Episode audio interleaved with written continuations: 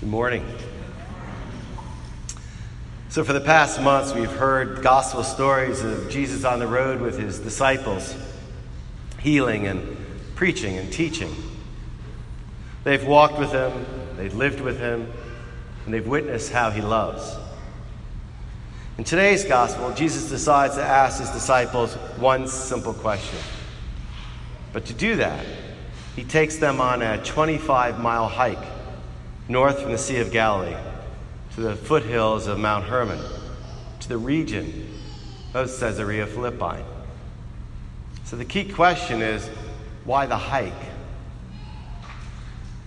Well, it would seem that this one question was so important that Jesus wanted to set the stage by bringing his disciples to a region due to its physical geography as well as political significance. For one of the most prominent pieces of landscape in all of Israel is this massive 10 foot story sheer wall of rock, which Caesarea Philippi was built upon. Around the time of Christ's ministry, its marble temple was enlarged and rededicated by King Philip to honor Caesar, who had considered himself a god. And then throughout the years, hundreds of people would carve niches into the side of this rock wall for their pagan god statues so they also could be worshiped. And it's the opening line of today's gospel which clearly states that Christ took them to the region of Caesarea Philippi, but not into the city. And the reason has to do with one's viewpoint. See, Christ was looking for a, the perfect backdrop to make his point, to ask his question. And the only way this enormous rock foundation can be seen by the viewer is to be outside and below the city. For if you were in the actual city, all you would be able to do is see the view from the top of the rock. Your viewpoint would be one of power and control, and you'd miss seeing the rock itself. You'd miss the whole point. So, with the background of a marble temple, temple honoring an earthly God sitting on top of this massive rock, carved with niches honoring all kinds of pagan gods, Christ asked this simple question So, who do people say that I am? Can you imagine the look on their faces? Did they see him as just another one of those gods being honored with a temple or to be idolized with a niche in the wall? Christ standing in front of this geopolitical backdrop, looking them in the face and asking them, Who am I? Just another one of those gods? You've walked with me. You listened to me. You watched me heal the sick and feed the hungry and care for those on the margins. Have you figured it out? Reach inside yourself and tell me, who am I? What have I taught you about love and mercy and compassion? You can almost see the disciples shuffling on their feet as they begin to answer. Some say you're Elijah, others say John the Baptist. But Christ cuts right to the chase as he pins his disciples down and says, But who do you say that I am? 2,000 years later, that same question is being asked of us. In many ways, the same scene that we've heard described in today's gospel is played out each and every day with all of us. We all have our Caesarea Philippi. We all have our self built walls that hold up what we worship. Maybe it's our work, our drink, our food, our toys, our politics, our image, our egos. It's all the things that we hold near and dear, but they're just simply empty falsehoods.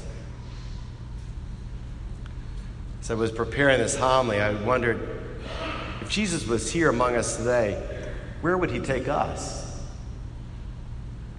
What spot would he want to use in order to open our eyes and ask us, have we lost our way to what is so important? As to what's rooted in Jesus? While there's no shortage of sites he could use, in light of recent events, I think he would have brought us all to Charlottesville. And using the backdrop of a wall of people filled with hate who were chanting blood and soil and Jews will not replace us.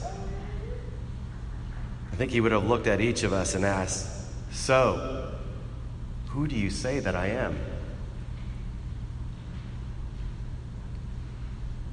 Jesus refused the hate. He taught us that we were never to lord power over anyone, that we were to be servants of all. When encountering people from different, different regions and other religions, he always, always treated them with dignity. Jesus was very clear that we were to love our enemies, bless those who curse you, pray for those who persecute you. And that's why it's so important for us to openly name what happened in Charlottesville two weeks ago. Because it has and will happen again.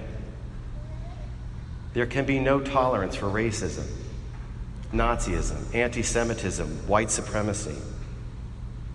Such ideas and sentiments have no place in civilized society, and of course are completely antithetical to gospel values.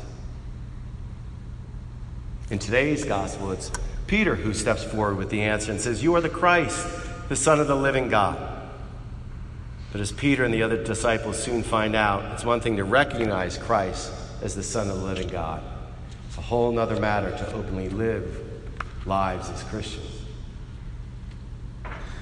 Perhaps the question was best answered in Charlottesville by Mark Heyer. It was Mark's daughter who was killed by the driver who rammed his car to a group of people who were protesting the white supremacist rally.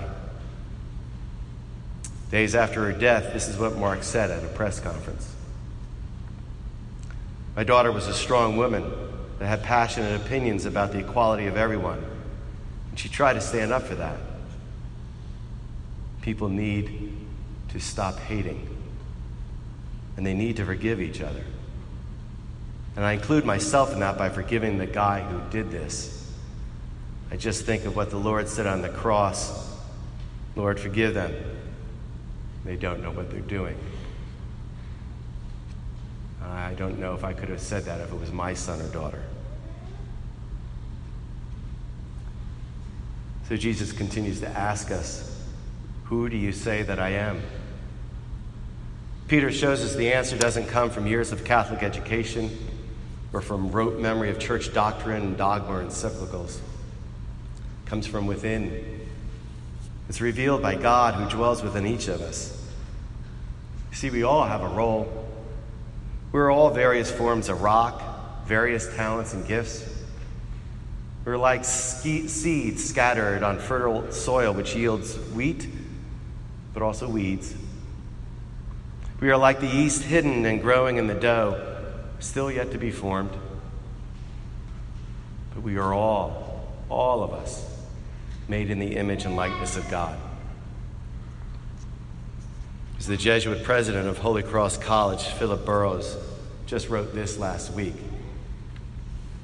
Our cultural, racial, socioeconomic, religious, and identity differences, when acknowledged and engaged, can transform us and help us become more open, loving, just, and compassionate. But silence makes us complicit. And thus, the events of Charlottesville remind us that we must always be diligent in proclaiming the white supremacy and white privilege and all other forms of racism and injustice must be replaced with a community rooted in mercy, compassion, healing, and caring, where all are welcomed and free.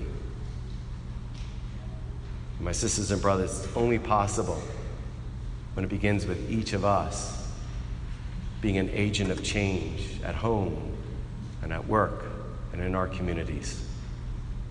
We're using the words of St. Francis. We are all truly an instrument of peace.